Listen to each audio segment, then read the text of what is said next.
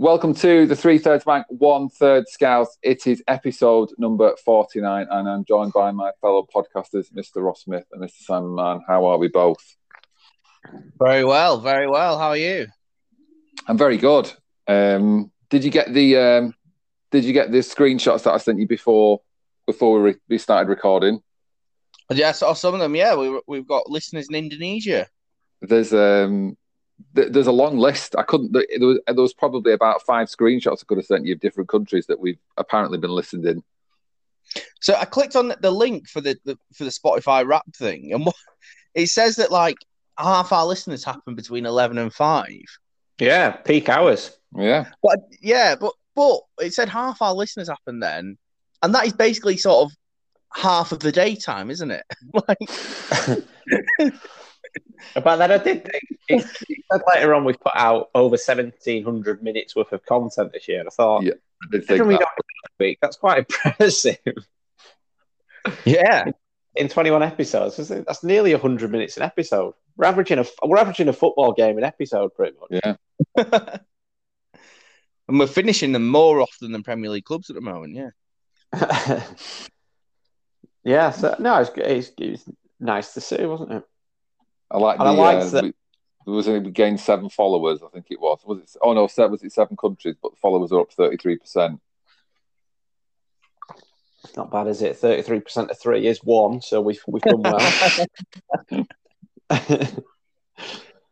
I like that uh, it said um, five listeners have listened to our podcast more than any other podcast. Well, yeah, we were intrigued by that because I assumed it, it's us three. No, it's not me. No, I don't Oh, listen. right. I don't listen. I don't, I don't listen. I don't even. I don't even put it plate in the background to bump the numbers anymore. So it's definitely not me. Ah, so it's, it's definitely Blinda because it came up as her most listened to podcast, and it's me. That's Not- two. I feel like we're letting the side down here, Ross. My So- most listened to was the um, well the ra- the Bob Mortimer one and Andy whatever he's called. Oh yeah, yeah.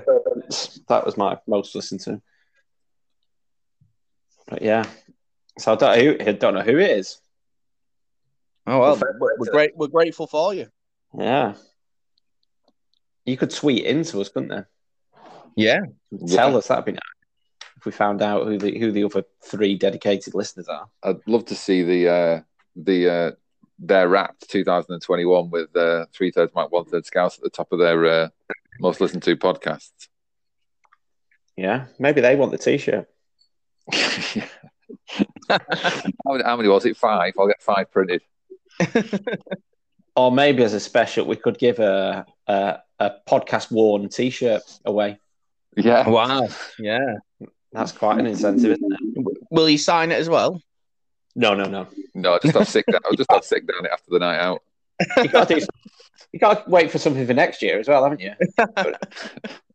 podcast worn and signed. That's a two whammies in one. Well, we've Good got. We're, we'll probably Okay. do well, the next one. The next one will be episode number fifty. So we'll have to get the gold pants out for that. You can buy. Ooh, wee.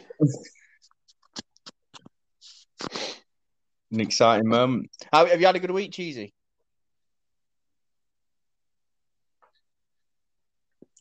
that good. What was gold pants your secret word? have, the, have the kidnappers come? But we just don't want to tell you about it, Simon. It- don't want to My- make you my- feel jealous about what you got up to.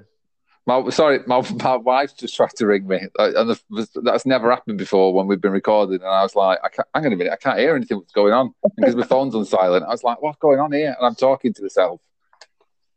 No, Oh, we one didn't have that problem when we were in a radio studio together. We never had that problem, did we? I'd, accidentally, I'd accidentally logged on to. Um, I thought I'd got Ross's Wi-Fi for a minute. Then Well, that's what I was going to say. I'm just pleased for a change. It wasn't me that. so go on, Sa- uh, Cheezer.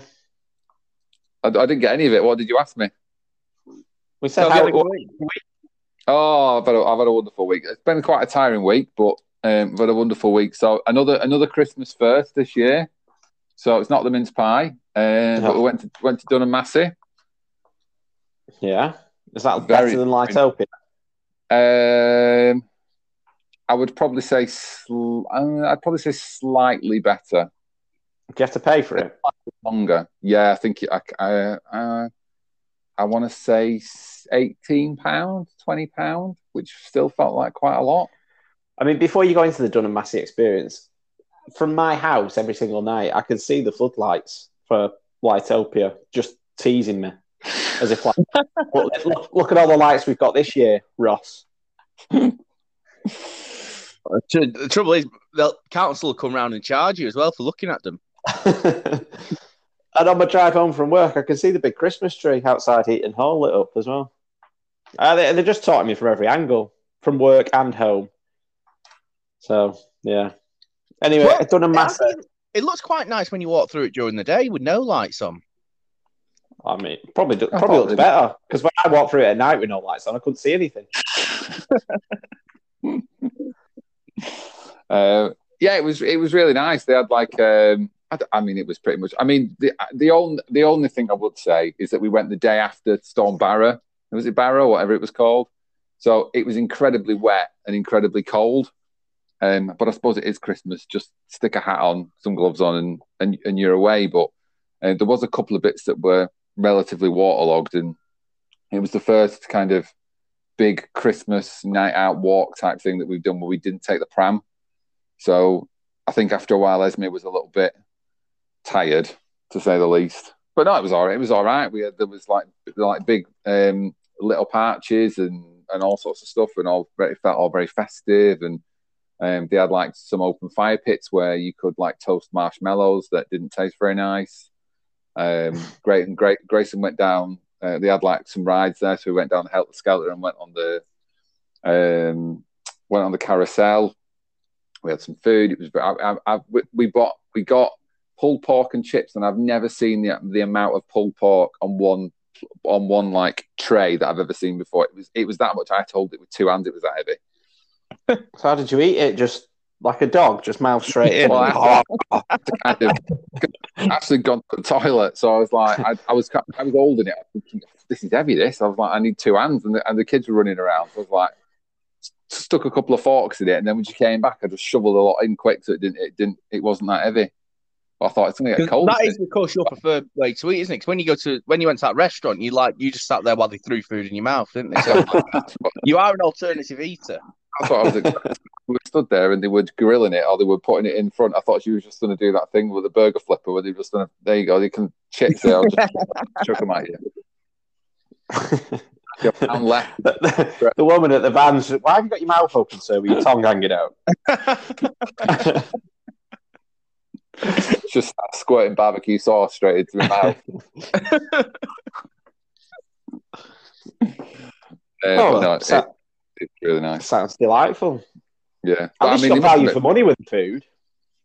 yeah, no, it was not. Yeah, it was good. Yeah, it was really good. I, I Pay think it, get a burger van burger.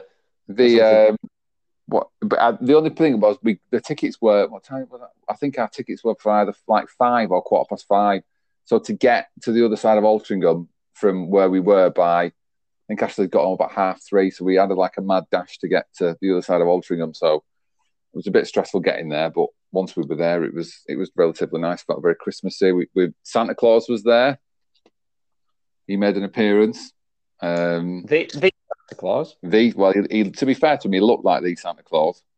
Um, so that was very nice. Grayson had some pictures with him. Esme not so much. Um, Esme was a little bit wary, and um, and then yeah, we had uh, with some churros and uh, and we got in the car. And then as we were leaving, like the next, like it, it got it felt like it got even busier. The next lot of people that were coming in at like seven o'clock were arriving, so they must they must make an absolute fortune from it. But I'm sure Ashley said to me that she had to book tickets in March for it Wow. eh? because it was it was sold out. But yeah, it was it was really good. It had a really good time. There you go. Family triumph. Yeah. How was your week, Simon? Oh uh, yeah, yeah, I'm having, I've been having a lovely time. I um, oh, but also, oh, I'll tell you what I did. We we went to go and see Blinda's family on Friday, and then we met up with some friends. Went round theirs on Saturday, and for both occasions, Blinda made a cheesecake. So we've had I've eaten so much cheesecake in the last few days. Absolute cheesecakes. Didn't I see on Instagram that uh, when you went round to your friends, wasn't it a cheese and wine night as well? Yeah, yeah, it was. Yeah, yeah. Well, that's so. So the the one the cheesecake she made for that, she'd bought a special mold, so it's cheesecake that looked like cheese as well. Because the, the amount of cheese you must have consumed, the amount of dairy. Oh, yeah, it was like a da- Downing Street party. Yeah. Do, The, your, um, do your do your bones feel very strong and sturdy at the minute? Oh, I've never. Yeah, yeah, yeah. I've, I've got enough calcium to get me through Christmas, I reckon. You're just kicking iron bars to see how hard your bones are. Don't mess with me. Yeah. And That, um, uh, oh, that's what I. I I also I went to go and watch. I watched Mac, Macclesfield Town away at Northwich Victoria a few weeks ago, which I don't I don't think we've done a podcast since. And um, that Macclesfield Town star player at the moment is Neil Danns. Remember he used to play Oh, for Palace? former Bury player, yeah. recently. Yeah, I think he was at Palace as well, weren't he? yeah, yeah. Neil Danns or Scott Dann? No, Neil Danns. Neil Danns, Scott Dann was the centre half, wasn't it? Neil Danns's the Yeah. centre midfielder. And Right. Scott Dann's still, still in the championship, isn't he? Oh, I'm not sure. I'm not Well- a keen follower of Scott Dann's career, to be honest. You're not following the Dans, are you?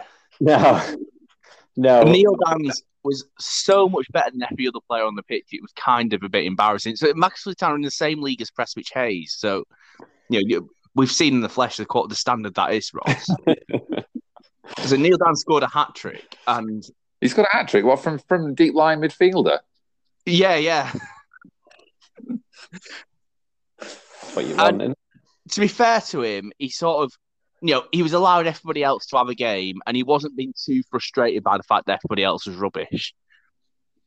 Despite, he, God knows what he's thinking when he's playing. I was just thinking I could get an hat trick here by not really trying. yeah, He's he's doing a Pelé and upping his career goals massively played at the, uh, the back end of his career. Well, one took a point year. he turns me was like, "The trouble is, you can't at this level, you can't really talk about tactics because they need to improve everything." yeah, There's not a tactics board big enough in the in the. Uh, Yeah. you. It's not like, oh, they need to, you know, work on the passing or defensive shape or like everything needs to improve. But it was it was good fun.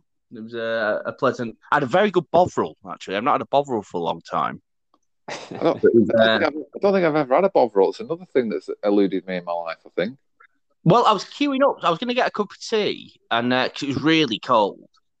And as I got to the front, an old lady walked, and she'd just been served, and she was walking past me, and she, I just heard her saying, "Oh, that's good bovril."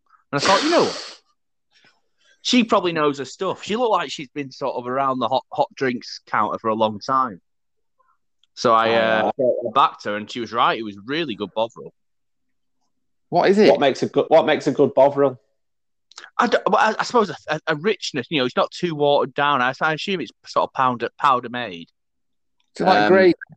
Yeah, yeah, it's basically gravy. Yeah. so if you're ever you're ever uh, North of Northwich Victoria Way, they play at Witton Witton Albion's ground, I think they're called, or Witton whatever they're called. Then yeah, I advise the bother. I'll tell you what did happen though. And this and this is a farce. So so Macclesfield Town quite a big team in that league. So I think it's not common to have that many fans there. So it's a bit of a bit of a good day if you're working behind the counter. And there was a bloke in front of me who kind of he didn't look the same as me, but because we had a lot of layers on, but he was really drunk, and to be honest, he was being a bit annoying. But he got served before me, but I think she then thought I was him. So she then she says to me, um, "Oh, the bovril and the chips and the hot dog that's um five pounds or six pounds or something." I was like, "Oh, I wasn't. I actually wasn't the chips and the hot dog. That was, I'm, I'm just the bovril." And she goes, "She goes, all right, let's call it three quid." No, no, she, no, surely can't be three quid, but let's call it like two quid. But basically, she just sort of plucked, plucked, plucked a number out of her head. Like, I was like, there doesn't seem to be any kind of pricing policy, and I felt like she sort of charged me extra because she thought I was a bit of an idiot, but I, but I wasn't. He he was annoying. The other guy, I could see why you'd want to rip him off. But I, I mean- should have been on the I should have been on the fifty p rate you're charging the old ladies. I, I'm just a nice nice guy trying to get warm.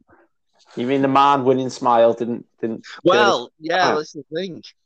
I mean, Simon, if there, if there was ever a quote for the back of your three thirds Mike one third Scouts t-shirt, it's "I'm just." I, I thought it was it. I'm just the Bovril. yeah.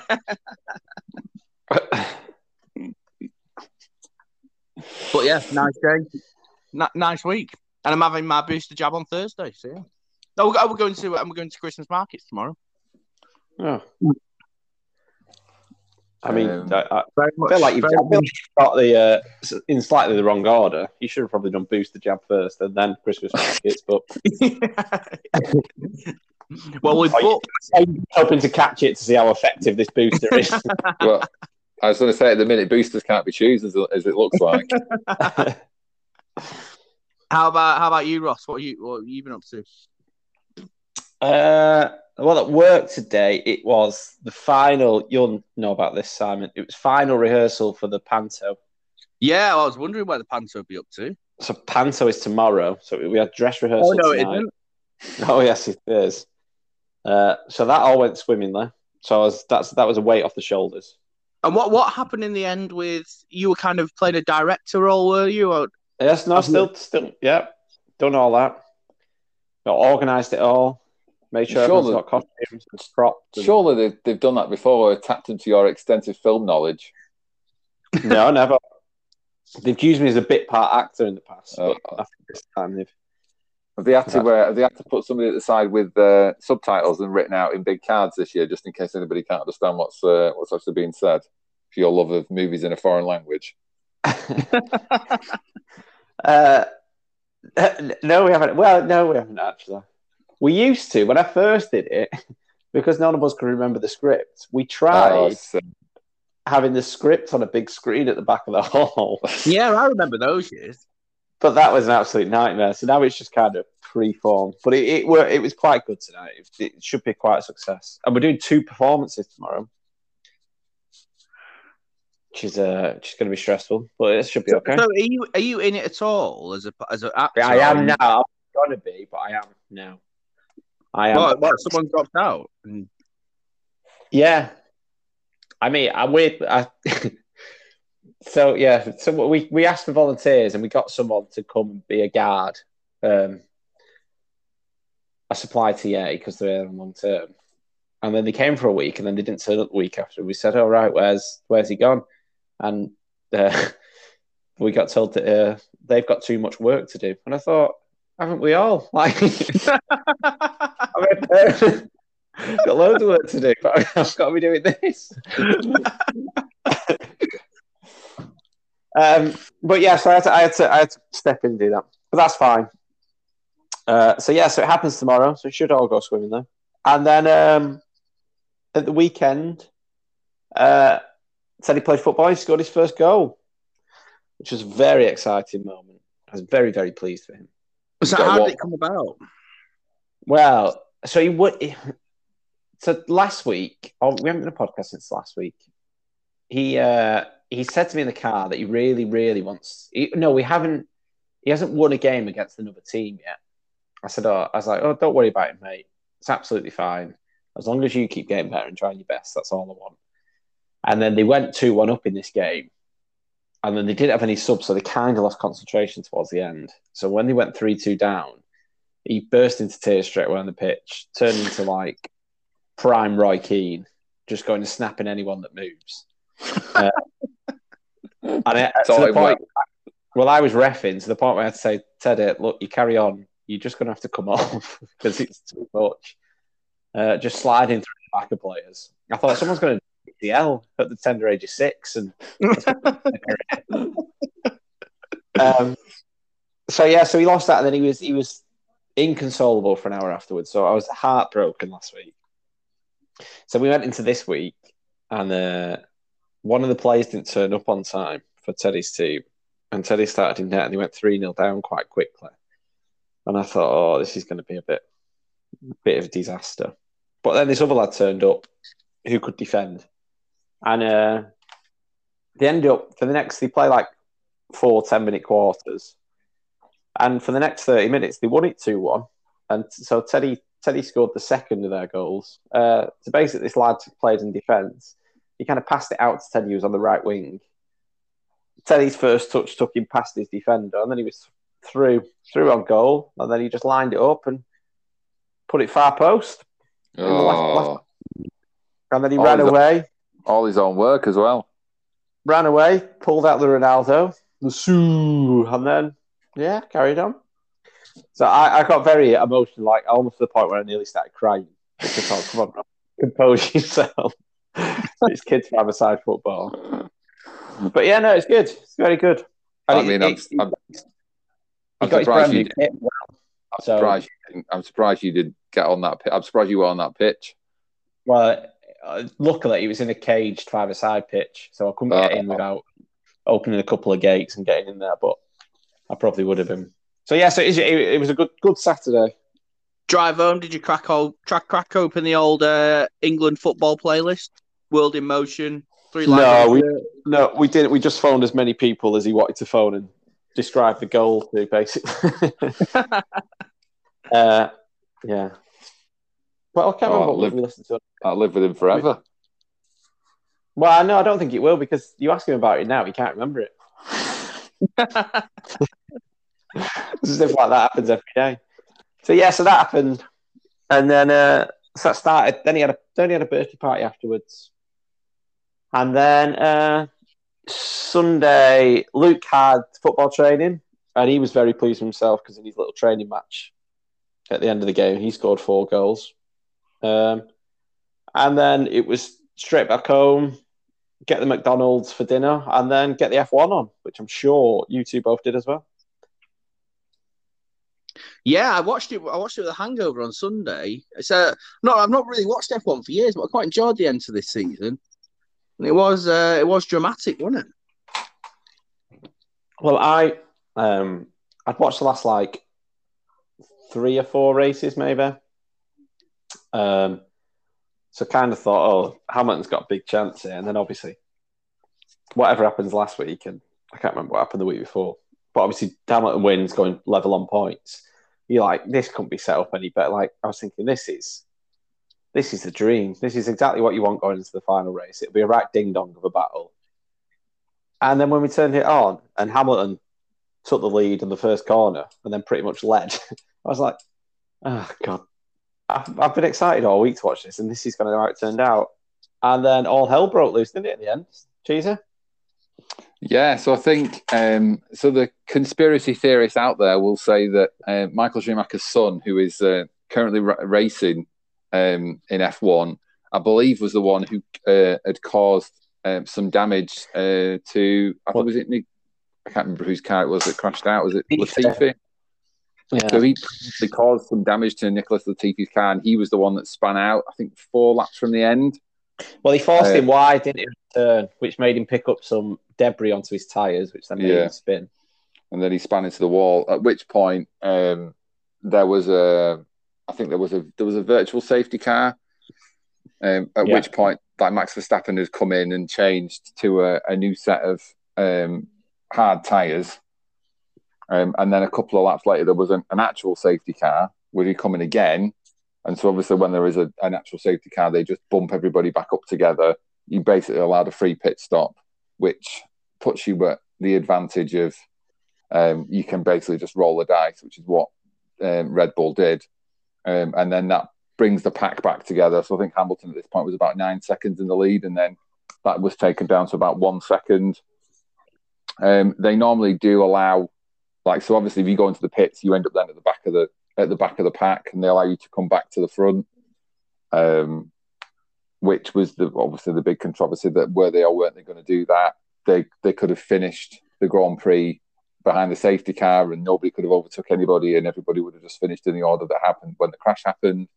Um, and then all of a sudden, I think I almost felt like within about 30 seconds, Verstappen was right behind the back of Hamilton.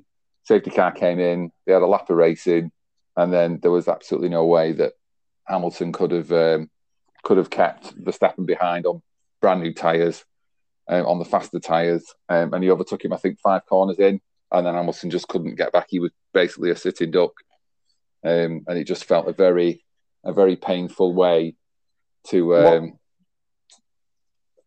What was your when you watched it, Simon? What was your initial reaction in terms of fairness and I was so I was glad it all happened because it, I, it was starting to get a bit boring towards the end, wasn't it? It was sort of meandering to Hamilton winning, and uh, Geri Halliwell's husband, he was on the. So by the way, they get incredible access, don't they? You are. Like, like they get incredible access when you're watching it on TV. Like just like mid race, they'll just like interview the, The sort team of team principal. boss or whatever. Yeah, yeah. Oh, that was amazing. Um, but yeah, so, so he was like, "Oh, look, it'll take a miracle from here." You I like yeah, the way I like the way Christian Horner, the team principal, probably carved out quite a good career. He's now known to you as Geri Halliwell's husband. One of, one of the Spice Girls was married to. Yeah, It's like uh, it's, if you did that the other way, just call her Christian Horner's wife. Be an outrageous sexism going on. She, she's just doing the interview going, he's always tinkering in that shed with that car. I don't know what he's doing in there.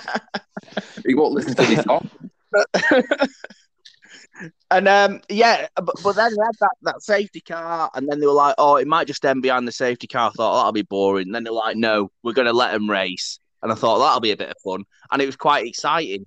So I'm basically I'm not bothered if it's unfair. I just wanted it to be exciting. What What was your view?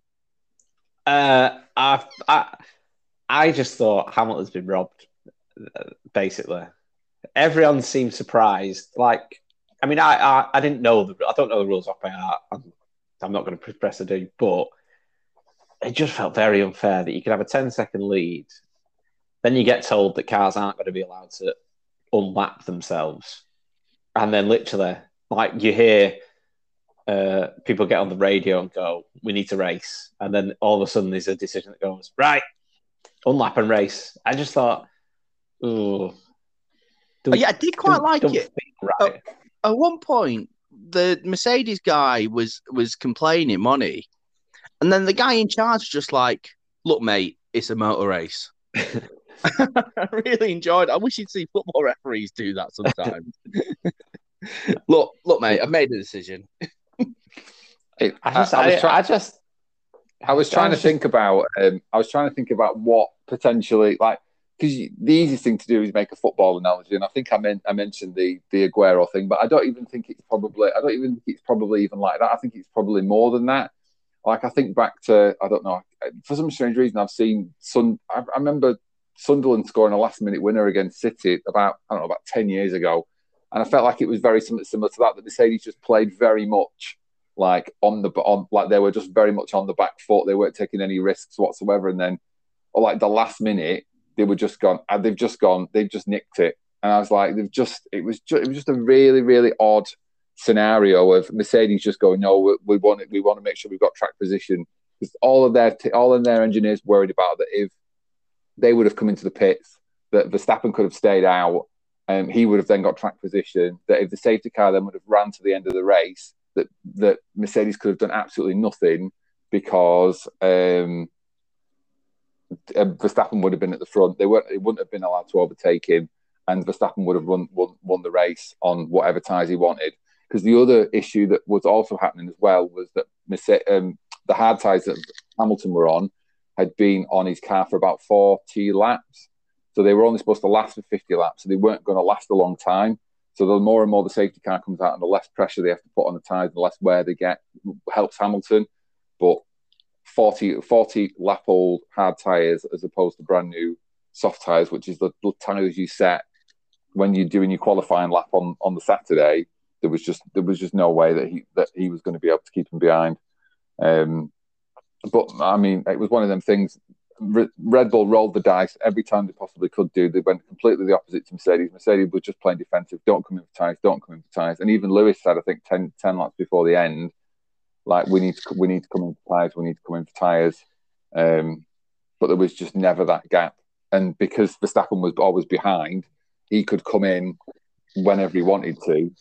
Um, and he probably, I think, even if Hamilton would have come in, Verstappen would have stayed out on the tyres that he had, and probably still would have won the race. I don't necessarily know whether Hamilton would have got back, would have got back in front of him.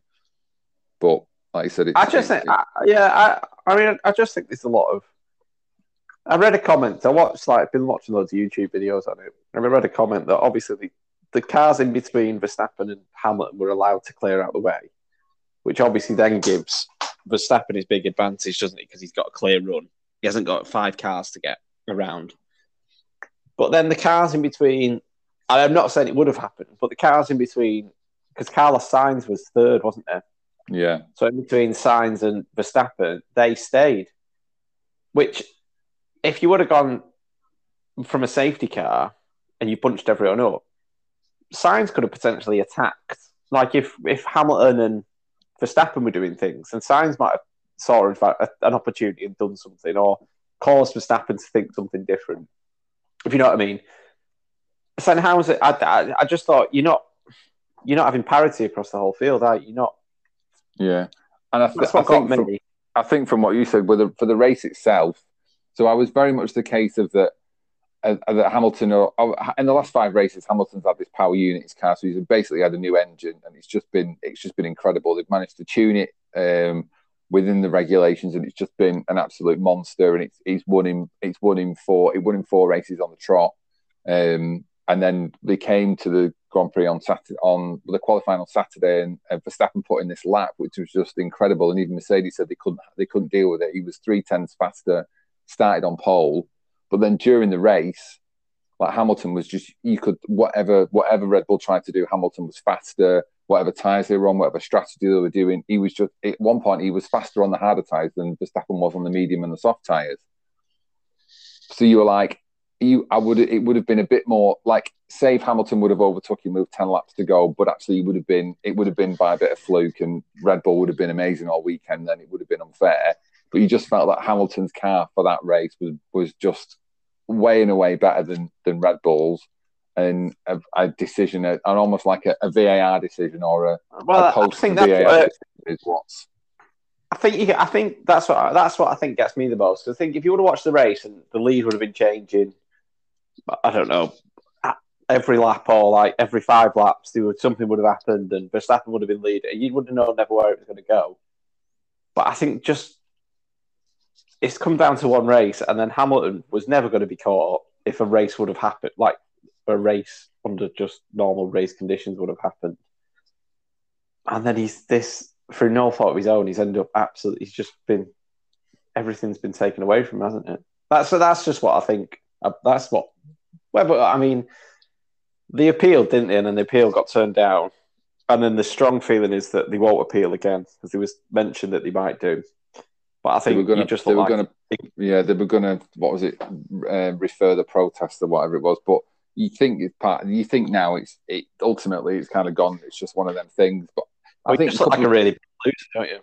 yeah but uh, there was a couple of other people mentioned because it could have been I think everybody went back to then like what Hamilton had done before that could have potentially been his 10th world title because he's lost think he lost in 2007 I think it was his first season he lost the he lost the championship in the second to last race when he crashed out in the pit lane. He would have won that. Um, I think there was another one where um, I think in 2008 I think it was that he had um, he had an engine failure at the second to last race of the season that cost him 20 points or whatever it was then. That cost him the, the title. But then similarly in Brazil in I don't know 2013 which was probably even closer than that. The, the rain had um, basically just basically shut one of the cars down in front of him. He, he took this he overtook this car on the last corner and got then managed to get enough points to win the Grand Prix from Ferrari. So to win the championship from Ferrari. So he's he's been involved in some incredible um, in, in some cr- incredible end to seasons before, and it just makes you think that next year that this rivalry will obviously continue. I think the cars are going to change. The cars are changing next year as well. I think they're going to have bigger tires on them. I don't know if the engines are changing, but uh, Red Bull are not having Honda next year. I they're having, but they'll have, they'll have a new power unit. So Red Bull could be a completely different car next year. Could be faster, could be slower. Um, it just makes for a really exciting season. I think it'll probably give Hamilton that bit between his teeth to go. I'll get to number eight next. I'll get to number eight next year. I thought he might just give it up after this. I thought he might win this one and then just think, "Oh, I've, I've got eight now. Nobody else is probably going to get eight, so I'll just, I'll just give it a rest. On I'll go and carry on designing stuff for Tommy Hilfiger or whatever he does, singing songs." Um, I, I tell you what was good though. It's rare that you're still talking about an F1 race three days later, isn't it? It's the, like normally F1 happens, it's news that night, and then you never hear of it again, do you? Yeah. Well, he was he was so far he's so far behind, and it's obviously been topsy turvy. They've crashed into one another more than once um, in the season. I think they weren't far off touching it, touching when they when they raced on, on Sunday. Um, like Hamilton's just come out for, out of nowhere in these last four races and just looked like a really dominant driver. Um, considering that uh, Bottas has pretty much had the same car, but he's been absolutely nowhere near him. Um, but yeah, it was just a really tough. Uh, it was really tough for him, and I, I thought, although that the radio had come out afterwards, and he, he, he I didn't, I don't necessarily he said whether it was rigged, but he was like, it almost been like, it almost been made Well, to the fact was that it, he was it one of you win. two that pointed out, or um, I don't know if I saw it on Twitter, but because at one point Verstappen's teammate helped him out, didn't he? Because like he was, he sort of accidentally ended up in the front because he'd not pitted, so Hamilton was behind him, but he, and then he was out, sort of able to hold up Hamilton for a while. He slowed him right up, so for a chance to bring Yeah, back it. Yeah. but but Bottas didn't help Hamilton out at all, did he? Like he was just sort of miles back throughout, never in danger Yeah. of being of any use. I know the last few races, every time you look, oh, Hamilton's at the front. Where's Bottas? Oh, he's sixth, trying to fight through some traffic. You just uh, if Bottas would have been up, like if Bottas would have been up and possibly second with Hamilton, they would have won two Mercedes. Then it's a different race again, isn't it? So at least, at least Verstappen, you could say, was still kind of just your tactics had- and stuff. It just gives you more options as, as a as a team to deploy tactics and stuff like that. But well, he's not there next Bottas. So. Yeah, ultimately, it's just one of those. Ultimately, it's just Anyway, should we get on to the real sport? We shall. Do Well, you the wanna- do you wanna- starting to- keep going? I think we Let's should have a just keep break. going. Do you want to have a break? yeah. Well, we'll have a break. We'll come back and we'll uh, we'll talk about Ralph.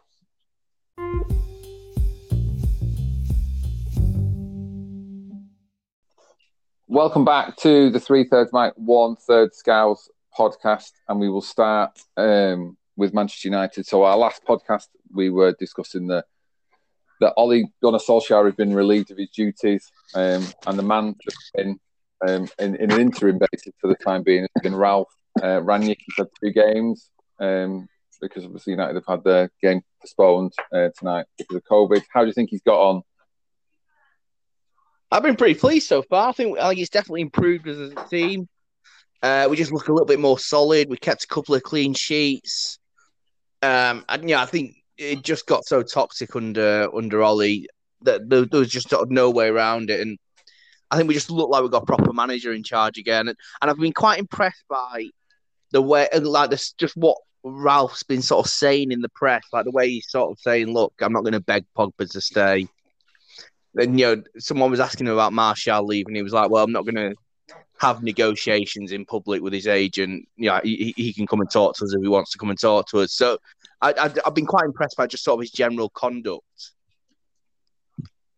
Yeah, no, I, I, I agree. Obviously, um, a couple of clean sheets. That's nice to see. Suddenly, that we can keep a clean sheet instead of looking like giving away goals every week.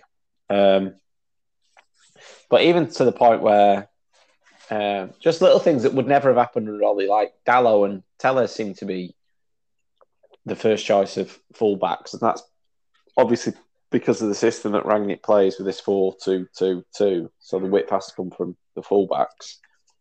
So you kind of struggle to see Wan-Bissaka getting back in because of his lack of attacking output. Um, obviously, Luke Shaw wasn't playing that well beforehand, but gives him a bit of room for his money now. Telles is is is doing something. So, Um, is- so is he playing two up top? but it's been Ronaldo and someone, um, Rashford, he's tend to have picked. Um, but yeah, no, I mean, he could only really go for two games that he's had in the Premier League because the one in the Champions League was basically a a real second string kind of kind of one. Yeah, Juan Mata. Have a go. Yeah, is you. Yeah, Juan Mata and Van der Beek as holding midfielders, you were always. I mean, I expect when we scored quite early on Mason Greenwood's goal, I was thinking, oh, this could be four, five, six, the way I've heard. But that's uh, the only thing I've been disappointed about was obviously the first game. Um, who was it against? Was it Newcastle? No. Arsenal. No. But uh, they were the high press and everything, and the winning the ball back. Everyone was lauding it in the first half when talking about oh, and I was thinking, oh, this is this could be exciting, and then it kind of died away a bit. I think that's more fitness, and obviously they're not used to doing it for a full ninety. Then the Champions League game, it was kind of a bit all over the show because obviously it was players that hadn't really played for ages. Uh, Anthony Elanga up front with Mason Greenwood and, like I said, Mata and Van der Beek. And so it's all these players who are playing new positions, haven't really been playing in the team. So you're always going to struggle to see what's being implemented. And then the game on TV against Norwich, I was thinking, well, this is perfect, isn't it? He's rested his first choice team in the Champions League. So they've had a week's rest. So I was thinking, the high press against Norwich, this must be like their cannon fodder. Must be goals galore. But then it didn't really happen, did it? And I was kind of a bit thinking, mm, I don't know, is this the way? Is this the way of playing away from home? Is this his tactics away from home? But I know I was just a bit underwhelmed. What I was really excited because I thought the one game I'm going to get to see live for the first time is against the lower team, confidence builder, and then it was one 0 penalty. I was thought, oh. So I don't know yet. I don't. I I'm still haven't seen enough of him. Um, obviously, like you say, the game's cancelled tonight because of COVID, and the training complex has been shut down. So there's no Is way there- of putting any work in. Is there anybody that's um, you can? I mean, apart from Fred, is there anybody that's had a marked change in performance? Does any does it look like he's put his arm around a few, or is it just a case of they're just done the basics and done the basics well? So I think you know Ronaldo does do a bit of pressing, doesn't he? He started to. I think ever since it was noticed that he wasn't pressing, he has started to press more. Because it, it became the thing to mention, didn't it? Ronaldo doesn't Yeah. press. So and then I think, and that was everywhere, wasn't it? Everyone was saying it, and there was every every football match that was on, it was can Ronaldo press, and every Tom, Dick, and Harry had his opinion. And I think ever since then, he has started to do it more. But he wasn't at the start of the season. Hundred percent, he wasn't at the start of the season, but he has started to do it now. Yeah. And also, you know, uh, Lindelof had to go off injured, but it just it just sort of feels like any centre half we play at the moment seems to be. It just seems a little bit more solid, doesn't it? Know, it, it seemed like every combination felt like a bad combination at one point under under the back end of Ollie, didn't it? But I think you know, they've they've all looked a lot better since uh, since Ralph's come in. And David De Gea with big saves again in that uh, was it the Arsenal game? He was making loads of great saves. Yeah, yeah, he has been he has been good. He seems to be back on form, doesn't he? I tell, but when you said cheesy about is anyone playing better other than Fred, I just think like you're now kind of asking people like Fred's always been good at harassing people, but now he's been asked to harass people. Whereas I think under Solskjaer, like you said, we had. I mean, we've mentioned it before. We have become this you sit deep kind of team set up that way. And Fred's never been the best passer of football, no matter what. And playing in tight areas, that's not been his, his best attribute. So under Ollie, we were always kind of we were winning it back in our area or in and around our own area, and then asking start asking to play from back back near our own net. Whereas now, obviously, Ralph wants us to win it higher up, and then he's obviously been given simple instructions: to just pass it to someone else simpler, and that suits him. So it's, you're just kind of asking the play, like looking at their abilities and using what they've got, as opposed to trying to overcomplicate it. Yeah, you you wonder sort of how much training they're going to be able to do this week because presumably it's just going to be everyone stay away from each other for a few days. Let's just try and get rid of COVID, isn't it? Yeah, you. Uh, uh, yeah, I mean, I don't think you don't get the game postponed without shutting down your training ground, do you? Because you can't say, "Oh, Yeah, new manager comes in, can we get postpone this one and we'll have a week at the training ground?" Because that, that would have been would have been a bit unfair. But it is interesting times. I just it. I've been reading lots and lots about him, and I think the main um, the main problem he'll have is if he's apparently every every time he's had success at a club, he's been allowed to um, make whatever changes he wants and instigate every system that he wants and bring in whatever he wants.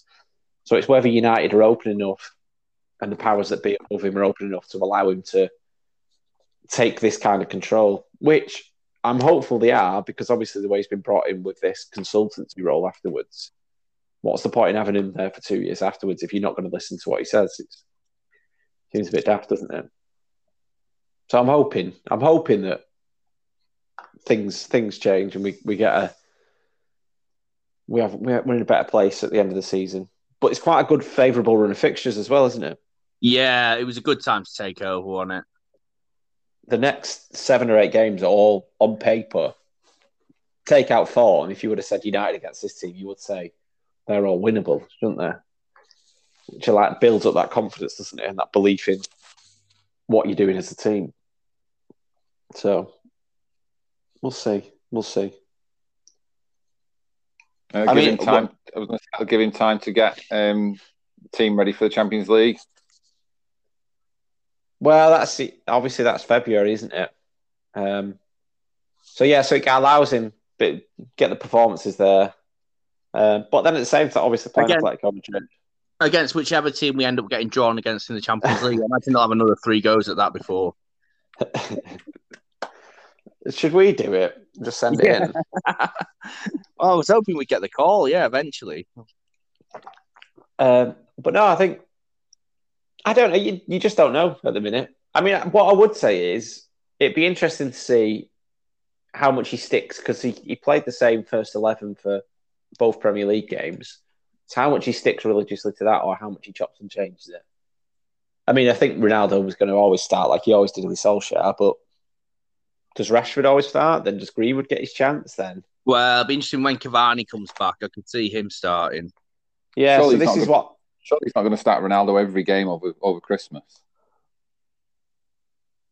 I, I don't. Well, possibly not, but it'd be just. Uh, that's what I'm saying. It's just interesting to see who get who actually gets a who does get a chance. Does Van der Beek suddenly start getting more opportunities because he's not really come on in the Premier League games? before Solskjaer would have brought him on.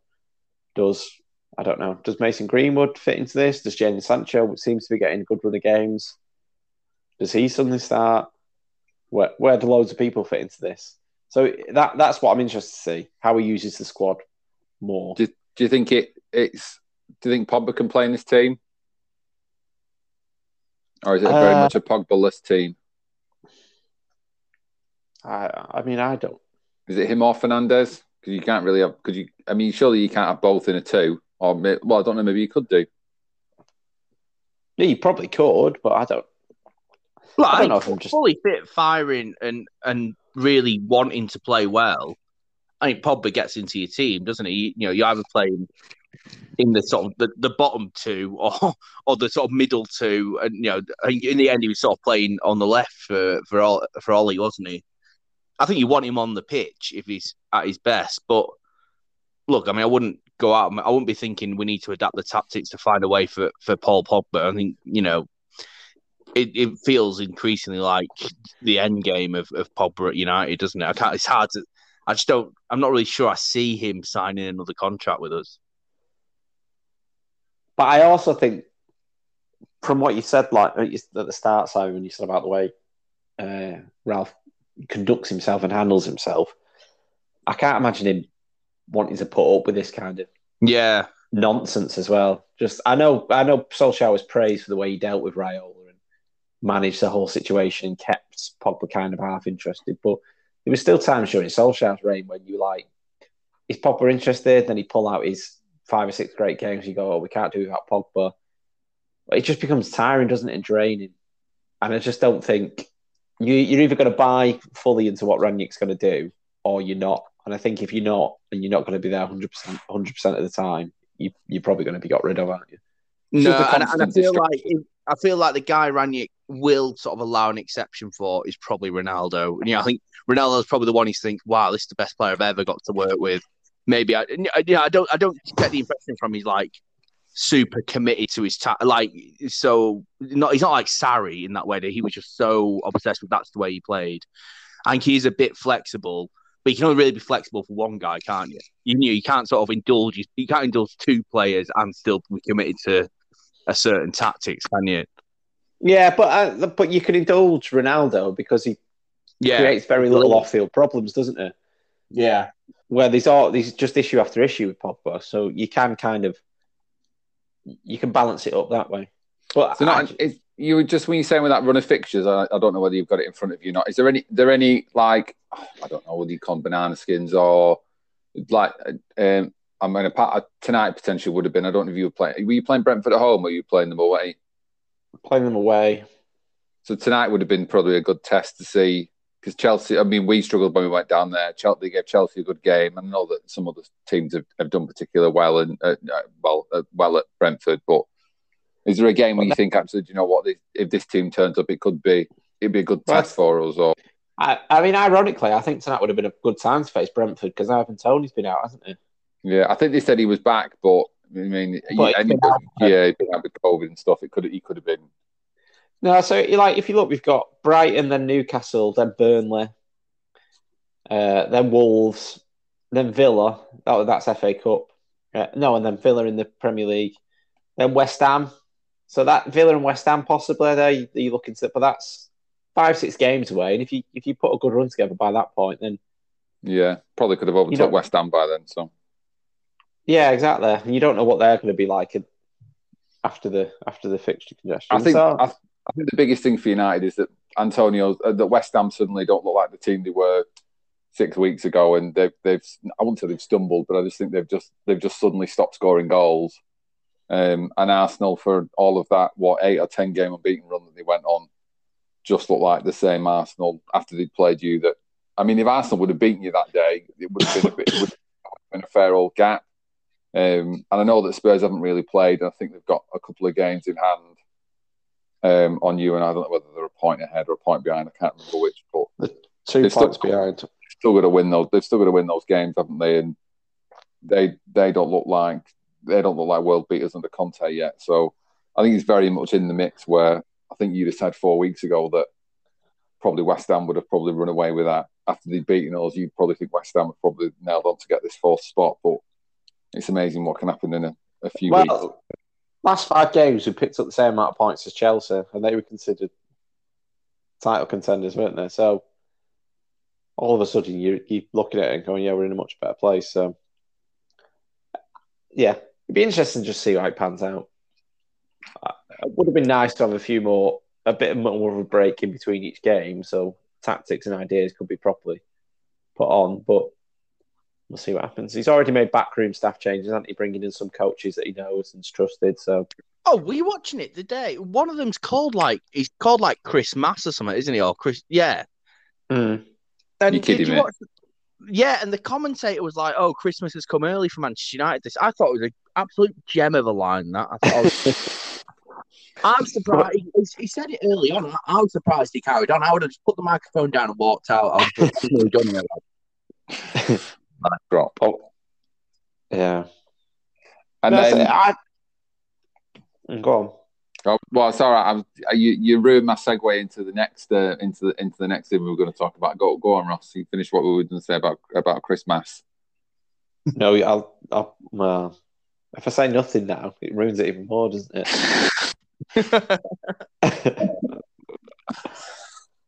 I was just going to say, I just think it's it's interesting to see to see what happens, and obviously with transfer window coming up. Does Dean Henderson want to stay around for another season? If De Gea's getting there, Martial's taking pictures with his top off. Is he going to hang around any longer?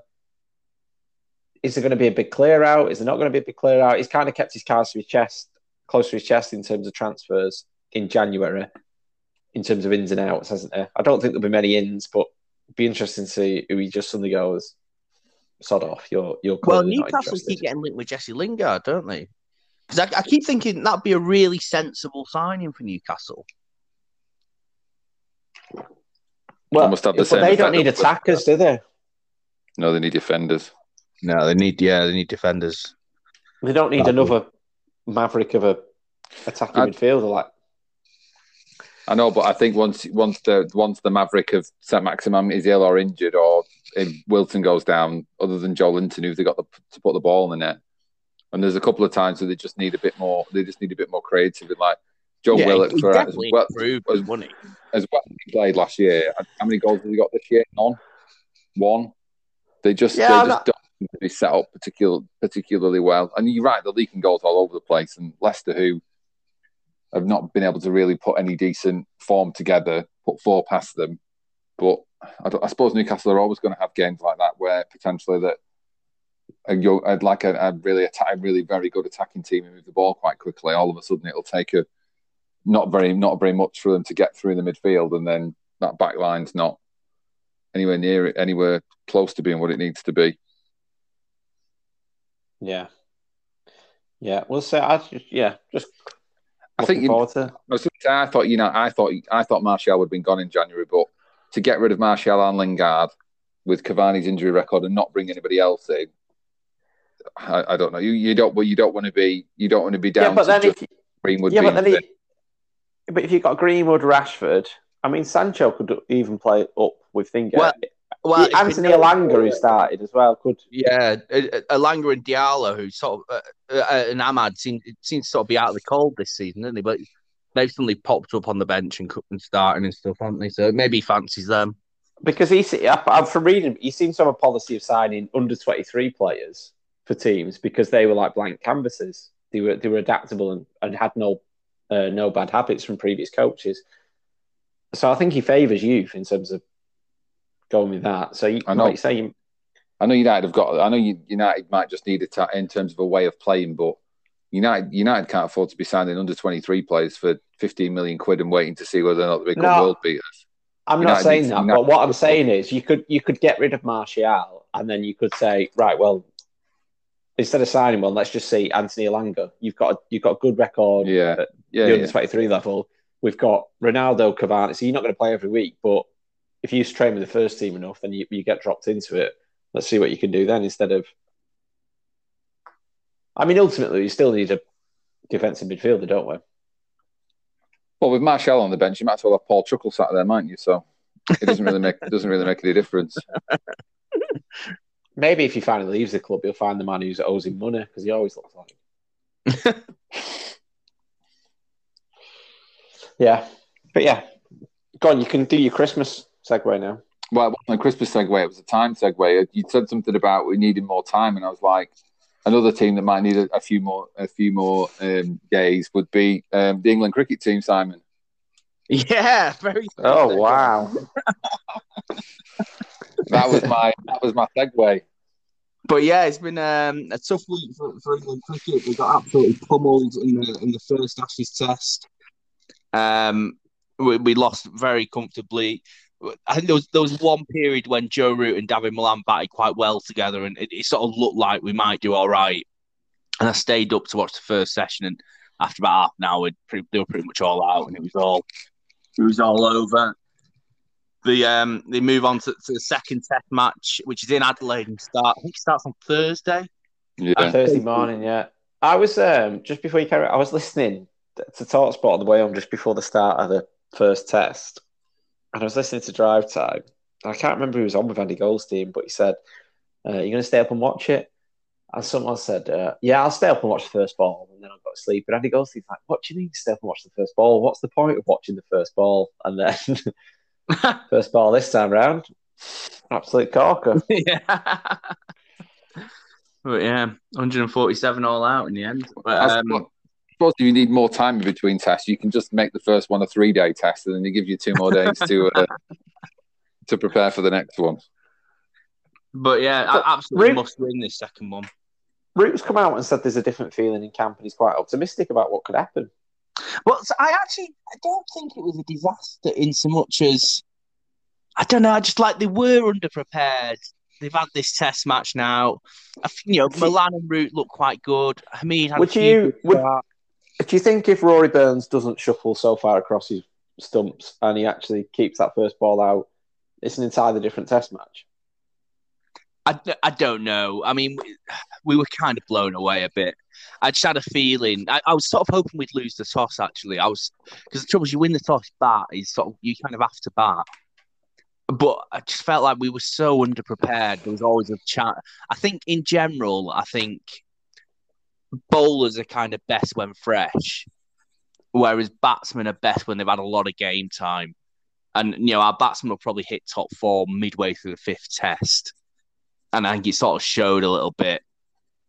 So I mean, who knows? Maybe we'd we got off to a, a little bit of a, a better start, and you know, the, Australia haven't played much Test match cricket.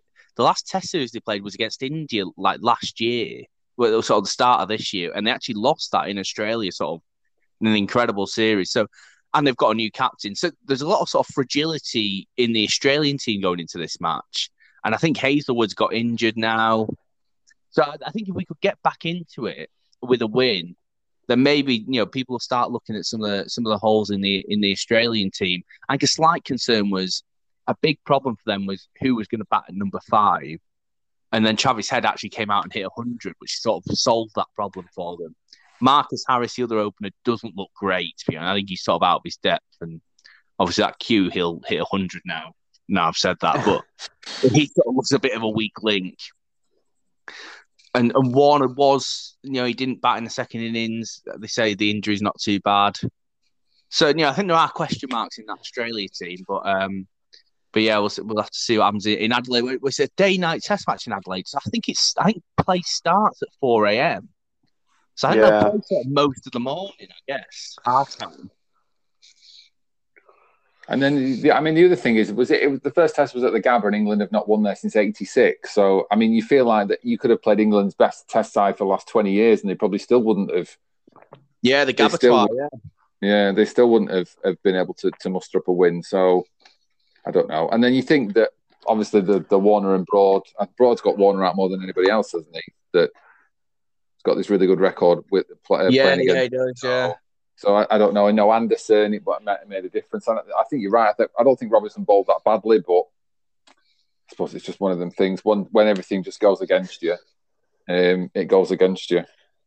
Are yeah. England still missing a top class spinner?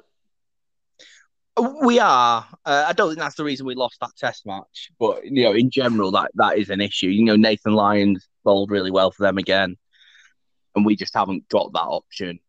And um, yeah, you know, I think Leach. They had, they had, they clearly had a. Our best spinner is Jack Leach. They played him.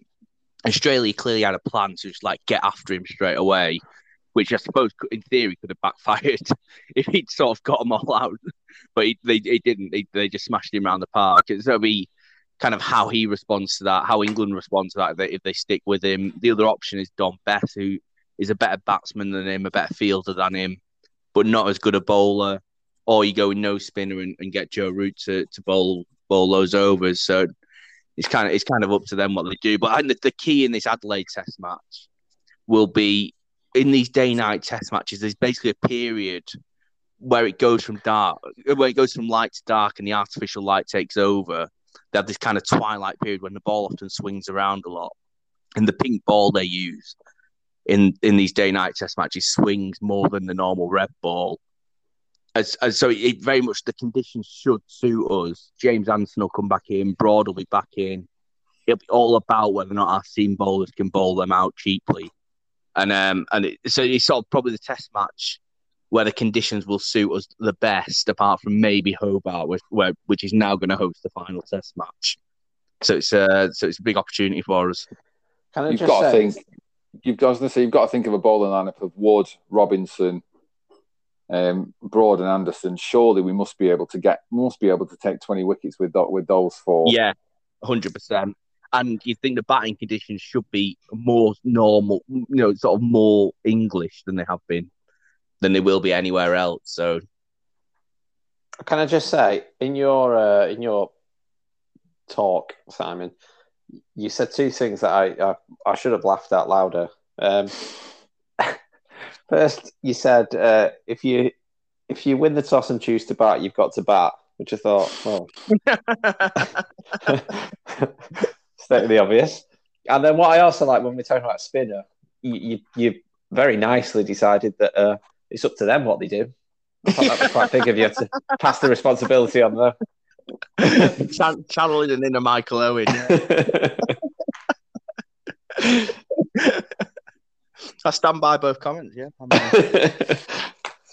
yeah. At the end of the day, it's a game of two halves, isn't it? I don't, I don't, I don't know what's worse, Ross, that you should have laughed harder at them, or I didn't even know that Simon had said that. well, I hadn't realised I'd said it, yeah. yeah. Is, is that it then? Yeah, I think that's it. I think we all need to go to bed. Yeah, I've got a panto in the morning. No, well, yeah. yeah, I hope but- it goes well. What, what, what time's the first showing at? Uh, ten forty. Um, I hope it goes well. So there's a ten forty performance and then a, a half past one performance in the afternoon. So yeah, so it should be good. I'm excited. Plus, it's a, pretty much a whole day out of class. Always a bonus. Well, good luck. Break a leg. Yeah, that's what. Um, there is a moment where I had to have to like chase after people, and tonight I pulled out a slide tackle, and I don't think the person I was chasing was really expecting it. so I might actually break a leg tomorrow. Do they have pantos all over the world? I don't think they do because I was watching TikTok today, and they were trying to set like English people explaining pantomimes to. Well, Well, funnily yeah, enough, I there was. I was watching. Q, I was, I, there was a random episode of QI on the other day, and there was somebody. Uh, there, there was a Nigerian comic on there, and they'd said something about pantos or something like that, and the whole crowd went like, "Oh no, you don't," or "He's behind you," or something like that. And Sandi Toksvig had to turn to him and go, "Let me just explain what's just happened there," because he didn't have a clue what was going on at that point. The people just randomly shouting words Oh, at the. I feel, to be honest with you, lads, we should have we should have explained the panto to our international listeners earlier. Oh, on. yeah. sorry, yeah. We'll be losing them. We're, uh, all those gains we were making in downtown Jakarta. Yeah, And uh, they're going to think this Ross, he says some quite intelligent stuff, but at the start, when he was talking about pantomime,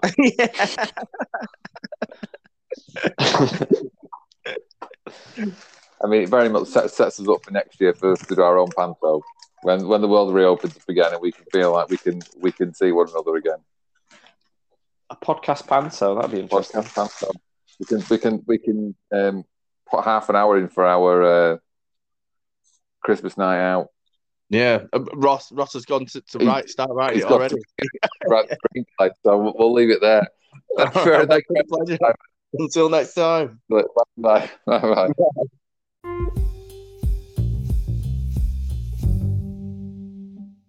Thanks for listening to the Three Thirds Manc, One Third Scouse podcast. Give it a like, give it a share, and let us know what you think on Twitter at Manc3. That's at M A N C T H R E E. And keep listening for more new podcasts every week.